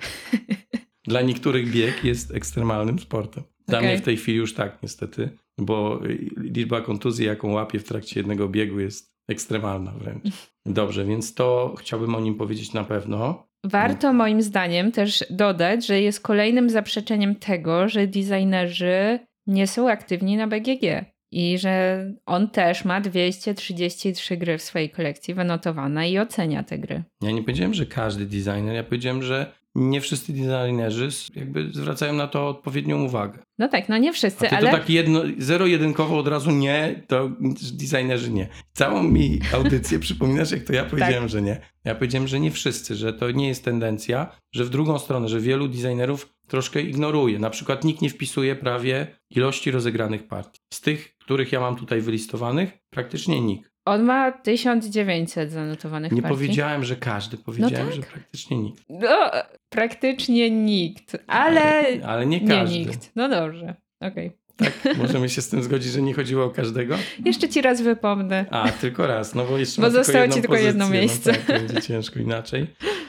W każdym razie, to już kończąc jakby ten wywód, gość robi ponadprzeciętne gry o niesamowitych mechanikach. Ja szczególnie lubię podążanie w jego grach, które wielu graczy nie lubi. Ja bardzo lubię, uważam, że to jest świetna mechanika. Szkoda, że z niej zrezygnował w ostatnich tytułach, bo podążanie jest bardzo fajne i bardzo strategiczne potrafi być, wcale nie losowe, jeżeli wie się, jak je wykorzystać. Joanna wie najlepiej, bo ostatnio oglądałam je w galerzystę, głównie dzięki podążaniu tak naprawdę, bo zrobiła to timingowo lepiej ode mnie, raz czy dwa wykorzystując to, że ja nie tyle nie mogłem czegoś zrobić, co ona mogła zrobić więcej niż ja. W każdym razie Vital Lacerda, znakomity designer, u mnie zawsze, od zawsze i na zawsze już na drugim miejscu, ale cenię go sobie bardzo. Nawet pomimo tego, że te ostatnie jego tytuły wydaje mi się, że mogły być lepsze, ale ja też mam bardzo wysokie oczekiwania w stosunku do niego i już takie średnie tytuły nie do końca No. do mnie przemawiają. Są takie, które zawsze zagram, są takie, które okazjonalnie zagram. Nie ma takich, w których bym w ogóle nie zagrał. Czekamy na Inventions i liczymy, że teraz znowu to będzie ta gra, która będzie super. Co więcej, mamy jeszcze do ogrania Bot Factory.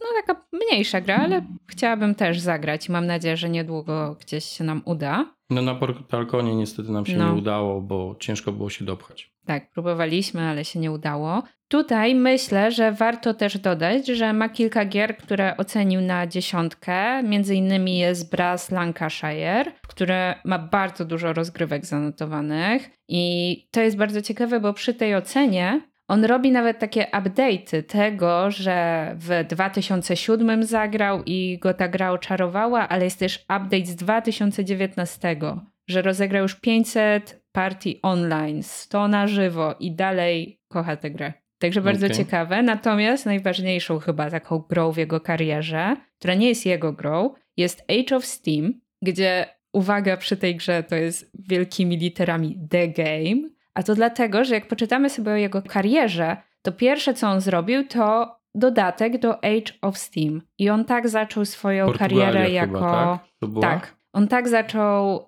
swoją karierę jako designer od dodatku do Age of Steam, którego był wielkim fanem. No więc rozumiem, dlaczego to jest The Game. Okej. Jak najbardziej szanuję ciekawostki Joanny, też są ciekawe. to było takie bardzo dyplomatyczne, dobra, chodźmy dalej, koniec, zaraz cię wyciszę. może tak, może nie, ale są możliwości techniczne dzięki Wam, między innymi, więc nie powiem, że z tego kiedyś nie skorzystam.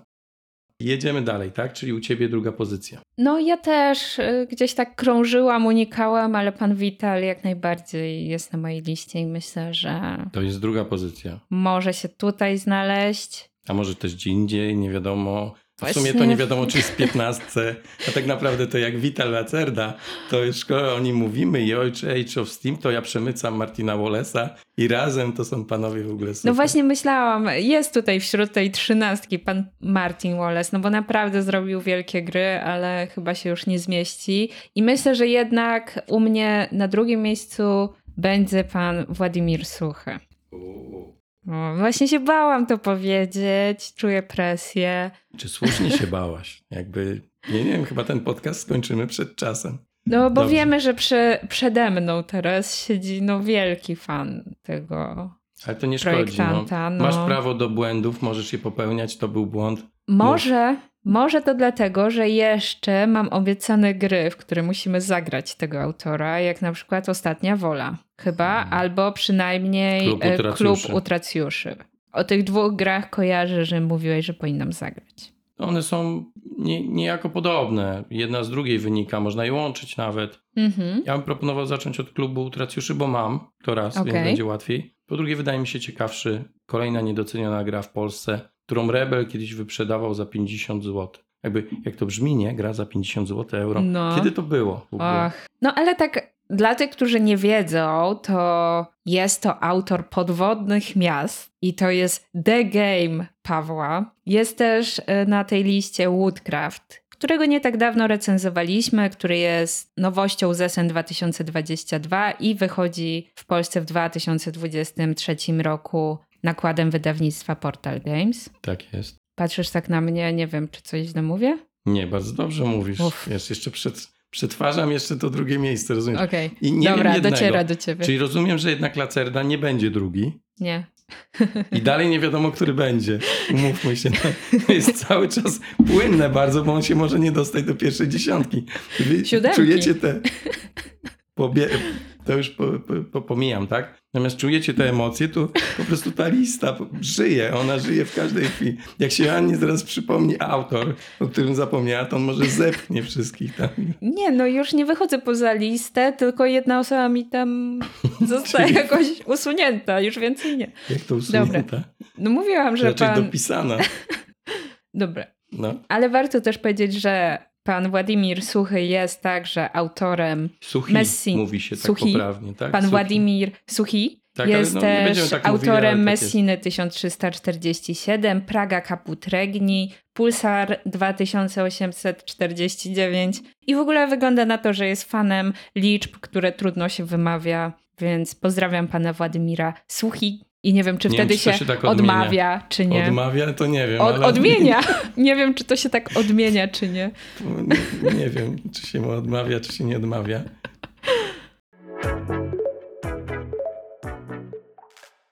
Ja już nie wiem, co ja mówiłam, przepraszam, jakby nie mam pojęcia, przyznaję się. To mieliśmy mały y, problem techniczny. Tak to możemy nazwać. Tak. I ten problem techniczny nas ku takim myślom skłania, że chyba powinniśmy takie blarpy na koniec wstawiać z tym, co my czasem mówimy, a co wycinamy. Wiesz, czego się boję? Że może być tak, że jak my będziemy je robili, to wszyscy będą przeskakiwali i słuchali tylko ostatnie Tylko 10 tego, no. minut. No, bo to może być najfajniejsza część podcastu w ogóle. No, czasem dziwne rzeczy wychodzą. Ale tej dzisiejszej bym nie upublicznił nawet, jakby, jakby był ten materiał dodatkowy. Nie martwcie się, zrobię to. Nie zrobisz tego. A w ogóle to coś jeszcze na temat? Pana Odmiany Suchego? Pana Czy Suchego, pana Suchigo? Suchi? Suchi. No bo wtedy chyba nie da się już tego odmienić, bo ja nie jestem w stanie powiedzieć Suchi ego. Nie, nie, nie wiem, jak się odmienia jego nazwisko. Natomiast wiem, jak się wymienia jego nazwisko poprawnie, z tym, że ja też używam e, sformułowania suchy, czy tam powiedzmy tej odmiany suchy, takiej bardziej spolszczonej, bo wydaje mi się wygodniejsza po prostu. Mhm. A ty chciałbyś coś o panu Władimirze powiedzieć? No, pewno bym chciał, bo to moja jedynka No. i jakby w ogóle zignoruję to, co ty do tej pory powiedziałaś i powiem i tak swoje pewno. No to mów.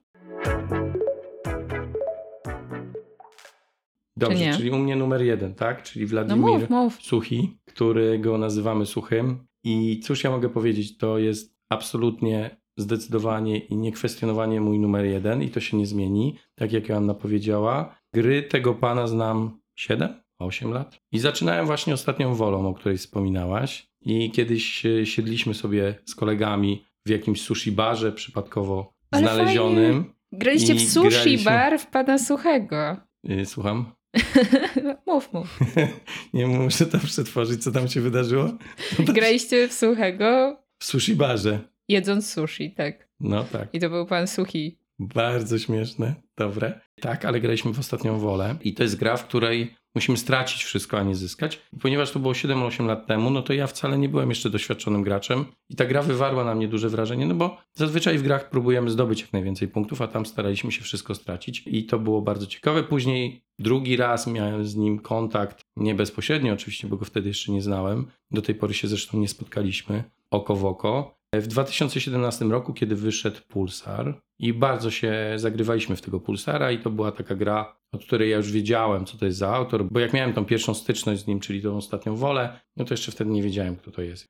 W każdym razie w 2017 był Pulsar, a później to już poszło, bo od 2018 były podwodne miasta, w które do tej pory zagrałem ponad 100 partii. Mówię tych rozegranych przy stole, bo było jeszcze pewno drugie tyle gdzieś tam online, których nie liczę i nie lubię w sumie, ale, ale był taki czas, że grałem. Co ciekawe, nawet zagraliśmy razem z Wladimirem w trójkę z moim znajomym na Yukata DE taką partię wspólną. Kto wygrał? Ja, ale niewiele, pięć punktów chyba. Może po prostu, wiesz, przez grzeczność mi dał wygrać. Fan numer jeden. Troszkę tak. No oczywiście później była Praga, Caput Regni, Messina, ostatnio Woodcraft, jak wspominałaś. U mnie kolekcja jego gier to jest 8 z 10, które w ogóle wydał. Nie mam tylko Shipyarda, który zostanie wydany w tym roku, wznowiony, jakby w nowej wersji, w nowej oprawie, dlatego go nie mam. Nie mam wspomnianej już ostatniej woli, ale mhm. mam te gry nawet z lat 2005-2006, które były jego początkiem. No ja mogę tak dodać od siebie, że ja na półce mam Pulsara, mhm.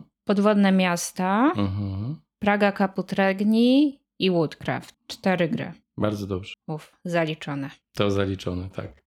No i cóż więcej mogę powiedzieć? To bardzo pracowity człowiek. Gry projektuje tylko w wolnym czasie, dlatego też mamy rocznie tylko jedną grę od niego, albo w kooperacji, albo taką, którą robi samodzielnie. No i w ramach tego projektu Wladimir Suchy i gry powstało Delicious Games, w którym razem z żoną Katką starają się te gry wydawać. Bardzo sympatyczni ludzie. No i to chyba wszystko. No, mogę powiedzieć za, to, za co go cenię, no bo trzeba coś tu jeszcze dodać na koniec. No trzeba. Podwodne miasta jeszcze jest tak z pięć razy przynajmniej. Podwodne miasta, podwodne miasta, podwodne miasta, podwodne miasta, podwodne miasta. Nie, to tylko raz działa. Jak to? To się nie pojawią? Teraz podwodne miasta, jak wywołałem. Nie jak no, chciałam zauważyć, był. że zapowiedziałam go jako autora podwodnych miast, no, ale okay. Myślałem, że to działa jak z Candymanem, że jak trzy razy przy lustrze powiesz Candyman, to masz Candymana, to bym miał podwodne miasta. mówiłam, że ostatni raz ci wypomnę. Teraz już rozumiem, czemu powiedzieć, że prawie nikt i prawie ten, bo faktycznie pan Władimir Suchi to ma pusty profil na Board Game Geeku. No, tak bywa. Także najważniejszy autor pusty profil. Wszystko rozumiem teraz. No, rozumiesz mój smutek, tak? Tak. Dobrze. W każdym razie, za co go cenię, tak na koniec i dlaczego jest na tym top 1? No bo nie tylko dlatego, że e, stworzył wydawnictwo i nie tylko dlatego, że stworzył tą jedną grę, czyli Podwodne Miasta. Generalnie za to, że ma fantastyczny zmysł designerski i umiejętność łączenia mechanik i wymyślania twistów tych mechanik, które już znamy w taki sposób, że one są jeszcze lepsze. Za kreatywność i pomysłowość, nie tylko w sferze mechaniki, ale także tematyki, bo zwróćcie uwagę, że każda jego gra, troszkę jak z Vitalem Lacerdą, jest zupełnie innego worka wyciągnięta tematycznego i te gry mają ze sobą, mówię tutaj teraz o e, suchym, bardzo mało spójnych elementów mechanicznych. Tak naprawdę Zależy, bo na przykład ja gdzieś widzę, że trochę lubi jak są kości, albo Praga i no wiesz, Woodcraft, kości, to ten się. wybór tak, wy, akcji. To, tor akcji, tak, czy tam mm -hmm. koło akcji jest w obu tych grach, ale jakbyś miała porównać na przykład Woodcrafta z podwodnymi miastami, ciężko się tam doszukać w ogóle wspólnych mianowników, a to, że lubi kości, no to nie no, tylko tak to, wiesz, mówię, to jest że... raczej element gry, a nie mechanika sama w sobie. Dobrze, to z tymi kośćmi można dużo rzeczy zrobić, możesz mówić co chcesz, dopóki mówisz o Wladimirze Suchi dobrze, a, a jak mówisz, Aha. że to nie możesz. I to chyba wszystko, co ja mogę więcej powiedzieć. U mnie to numer jeden i tyle. Joanna, jaki masz numer jeden? Zaskocz nas, bo już trochę trwa ten podcast i musimy go powoli kończyć, bo się znudzi, ale długo. Pan Wital Lacerda. Wow. Niespodzianka, żadna. No już teraz żadna jak jakby. No, chyba nie będę nic więcej dodawać. Może tylko to, że gdzieś chodzi nam po głowie, żeby więcej opowiadać o jego grach, a jednocześnie wymaga to sporego nakładu czasowego, żeby to robić, więc zobaczymy, co z tego wyjdzie. Jest taki pomysł, to prawda. No, co? Ostatnio pokazałeś mi galerista i w dosyć szybkim tempie gramy w niego. No bo to jest bo szybka gra Już mam chyba ze 4 czy 5 partii. Ale one w ogóle są szybkie. No. Jakby ja pamiętam, I że fajnie w na dwie można chodzi. do. Tak, bardzo fajnie. I można zejść do poniżej półtorej godziny rozgrywka. No. Więc o ile gry lacerdy są długie i potrafią być długie, to w wariantach dwuosobowych naprawdę potrafią być szybkie i sprawne, o ile gracze wiedzą jak grać. Może z pominięciem Lizboły, która jest no, trudniejszą grą i już tutaj trzeba dłużej pomyśleć i my nawet siedzimy w dwie osoby, to też dłużej gram. Tak, no jeżeli chodzi o galerista, no to właśnie bardzo dobrze wchodzi i często nawet wchodzi na stół, tak zauważyłam jak na to, że dopiero co poznałam tę grę, więc zobaczymy jak to będzie dalej. Mhm. No i nie wiem, chyba nie mam nic innego do powiedzenia. No musisz no, jeszcze coś powiedzieć o nim, no bo to jest No dobrze, jeden. to mogę jeszcze powiedzieć to, że bawi mnie, że na swoim profilu na BGG ma ustawione cztery roboty z Weather Machine. I'm a Weather Machine fan, a na środku jest robot z Bot Factory. I'm a Bot Factory fan. I tak wygląda jego zdjęcie profilowe z tymi badżami. No i nie wiem, czy jako, że trochę przypadkiem trafił na numer jeden u mnie, to czy ja powinnam mieć mikrobadge I love Vital Lacerda, czy nie? Jeszcze nie wiem, czy ustawić. I maybe love Vital Lacerda. Może ja powinnam sama stworzyć badge. Maybe Vital is my number one. Tak. Tak dla bezpieczeństwa. Jeden z 13 moich ulubionych autorów.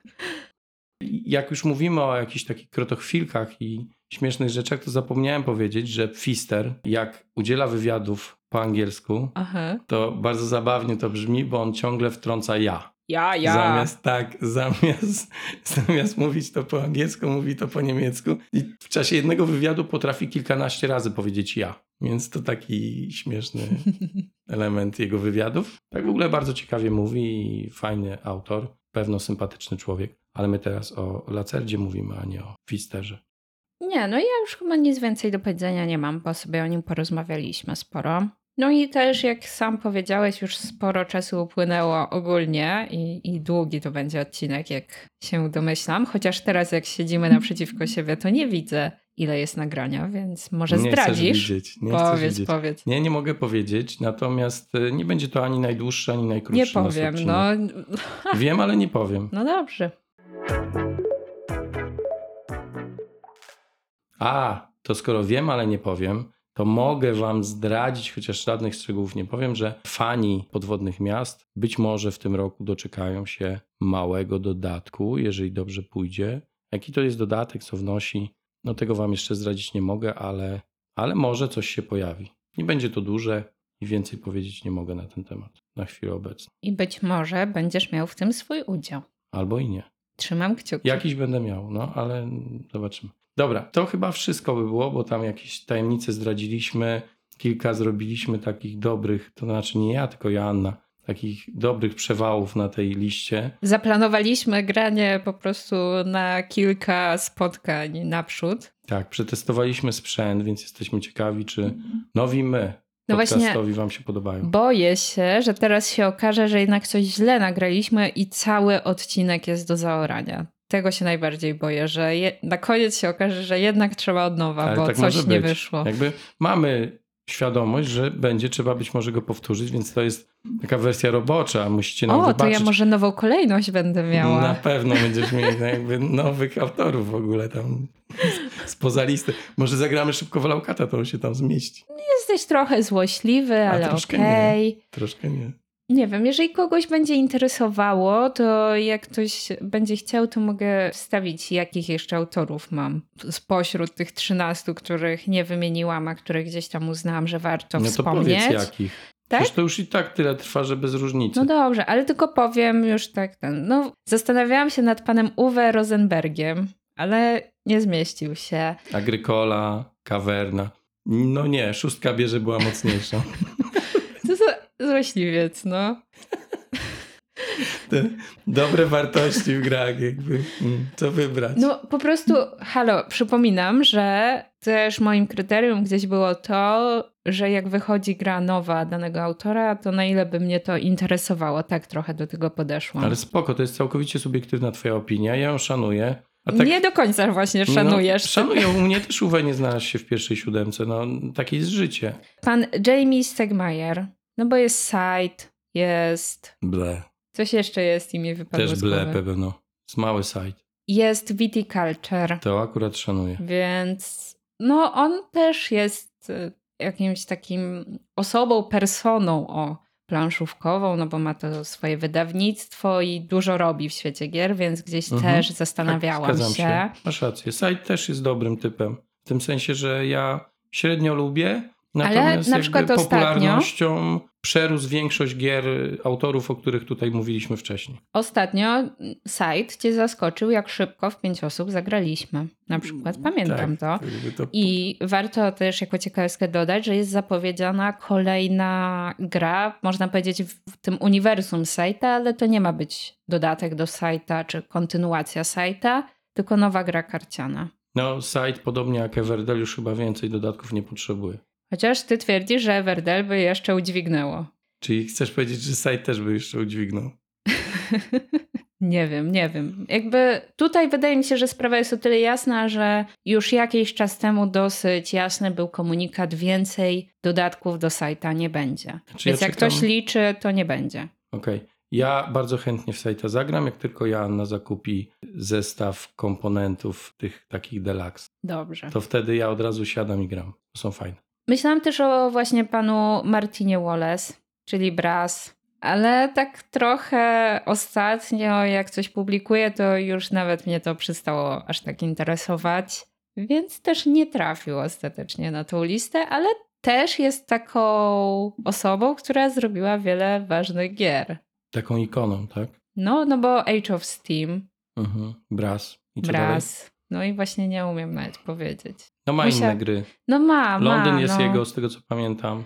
No teraz tam to Anno 1800 wyszło na przykład i jakoś tak. Ma swoich wiernych fanów i rozumiem dlaczego. Ale to tak samo moglibyśmy Chwatila tu wymienić No. i tego nikt nie zrobił. Co jest troszkę urągające jego pozycji w świadku gier planszowych, bo przecież jest to autor cywilizacji. No właśnie kurczę, to nie dało się wszystkich, więc Ale też nie tylko cywilizacji, problem. bo przecież ostatnio pojawiło się wznowienie Rebela, gry, która się nazywa A, e, Władcy Podziemi? o, Władcy Mhm. Podziemi. No To nie znam niestety tej gry, ale Tak. podobno dobra. Tylko No więc- ta okładka mnie tak odstrasza, że... Codenames też jest chyba Tak.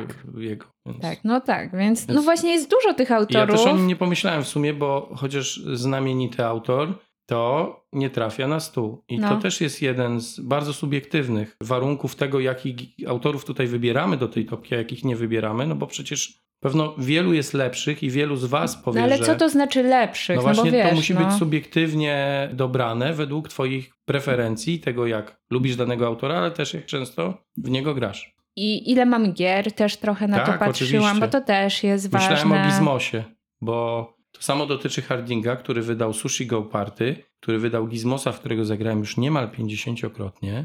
I co tam jeszcze było? Yy, Park Niedźwiedzi chyba Tak, i Park coś tam jeszcze. Niedźwiedzi. Joanna pewno szuka teraz, bo lubi przeszukiwać BGG tak dla relaksu, więc już tam sprawdza. No ma Gizmosa, ma Sushi Go, ma Park Niedźwiedzi, Imhotep, Silver and Gold. Tak, ale to jest autor i ja go bardzo poważnie brałem pod Kakao. uwagę. Okej, yy, teraz ci nie zrobię, później ci zrobię kakao jak chcesz. E, No i mówi się poproszę, halo. W każdym razie e, nie brałem go na poważnie, bo choć powinienem, tak wynika przynajmniej ze statystyk i liczby rozegranych gier, ten autor ostatni raz coś takiego ważnego wydał w 2019 roku, coś co jest rzeczywiście listowane jako istotne. I nie mówię tutaj o Silver and Gold, bo to jest skreślanka, której ja nie cierpię. Po prostu uważam, że jest absolutnie broken, ale mm, a ja lubię skreślanki ogólnie. Natomiast no, dlatego się nie znalazł. Dawno nie grałem w jego gry, chociaż Gizmosa Joanna poznała ostatnio na Portalkonie, bo y, zasadniczo nie mieliśmy w co grać, więc siedliśmy przy Gizmosie. Ale to jest kolejne subiektywne jakby spojrzenie na autora, który powinien być może, ale z drugiej strony ostatnio się nie wykazuje niczym, co by było, co by mnie motywowało do tego, żeby go wziąć na tą listę i wcisnąć w to siódme miejsce. No i ja jeszcze rozważałam pana Stefana Felda. No, Zamki Burgundii. No, bardzo lubimy oboje. Wsparliśmy kampanię, będziemy mieć te wypasione zamki. No tak, to prawda. Także Te- też ma Trajan miejsce w naszych był, serduszkach. Trajan był też jego i kilka innych gier, których w tej chwili nie pamiętam. Bora Bora. No, ty nie lubisz, ale z takich tych świeższych Bora Bora to jest.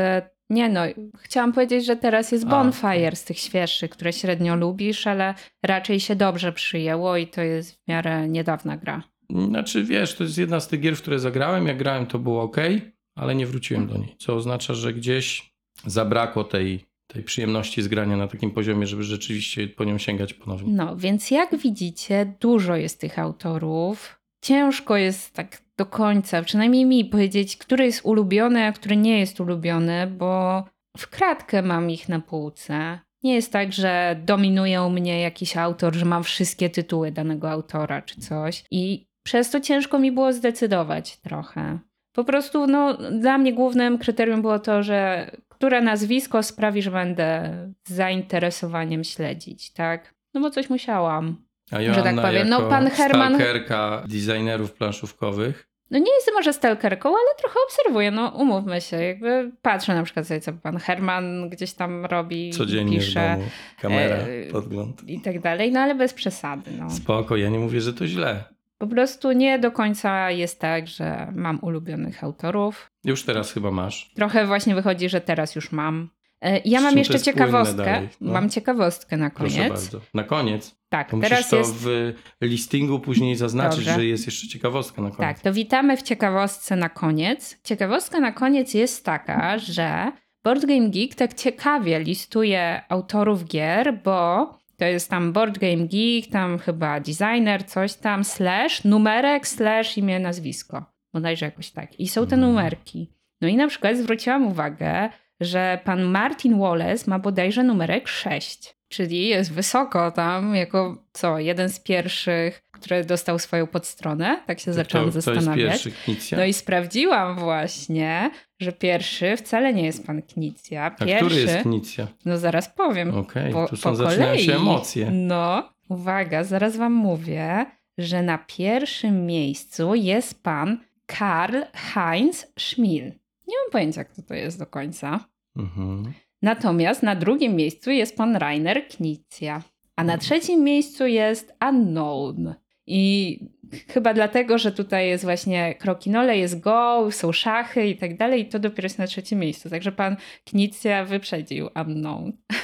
okej.